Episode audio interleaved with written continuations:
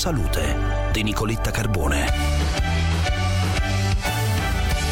Variante indiana ribattezzata Delta, in Inghilterra rappresenta ormai il novantuno per cento dei casi e costringe a ripensare ad alcune riaperture. E nel nostro paese quali rischi corriamo? Ne parliamo oggi con il professor Massimo Ciccozzi, responsabile dell'unità di statistica medica ed epidemiologia della facoltà di medicina e chirurgia dell'Università Campus Biomedico di Roma. Professore, buongiorno, grazie per essere con noi. Buongiorno, anzi grazie a voi dell'invito. La diffusione è dovuta a una maggiore contagiosità Di, diciamo di questo di questo ceppo eh, virale è dovuta a una mutazione a una mutazione che l'ha definita variante, e questa mutazione eh, determina appunto questa maggiore contagiosità.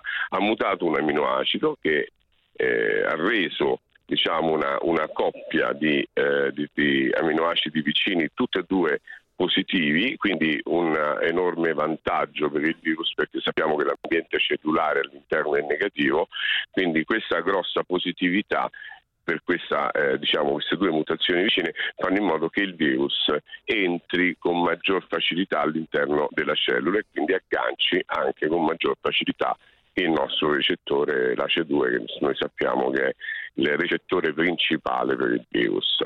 Professor Ciccozzi, molti studi hanno sottolineato che i vaccini sono efficaci, ma si sentono casi di infezione anche tra immunizzati.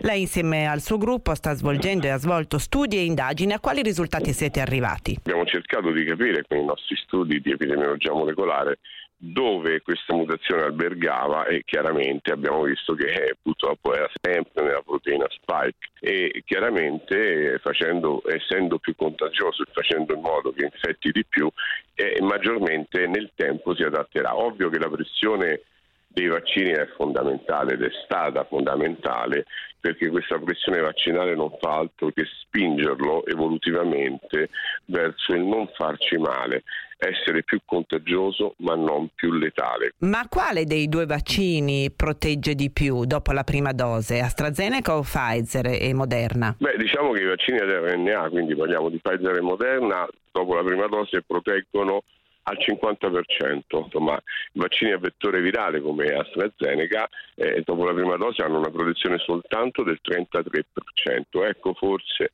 un errore che non andrebbe fatto, cioè quello di allungare il periodo di latenza tra la prima e la seconda dose.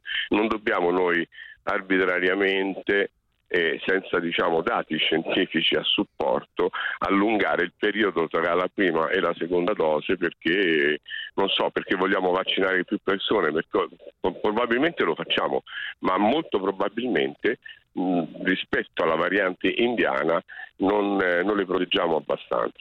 Professor Ciccozzi, grazie per essere stato con noi, buona giornata.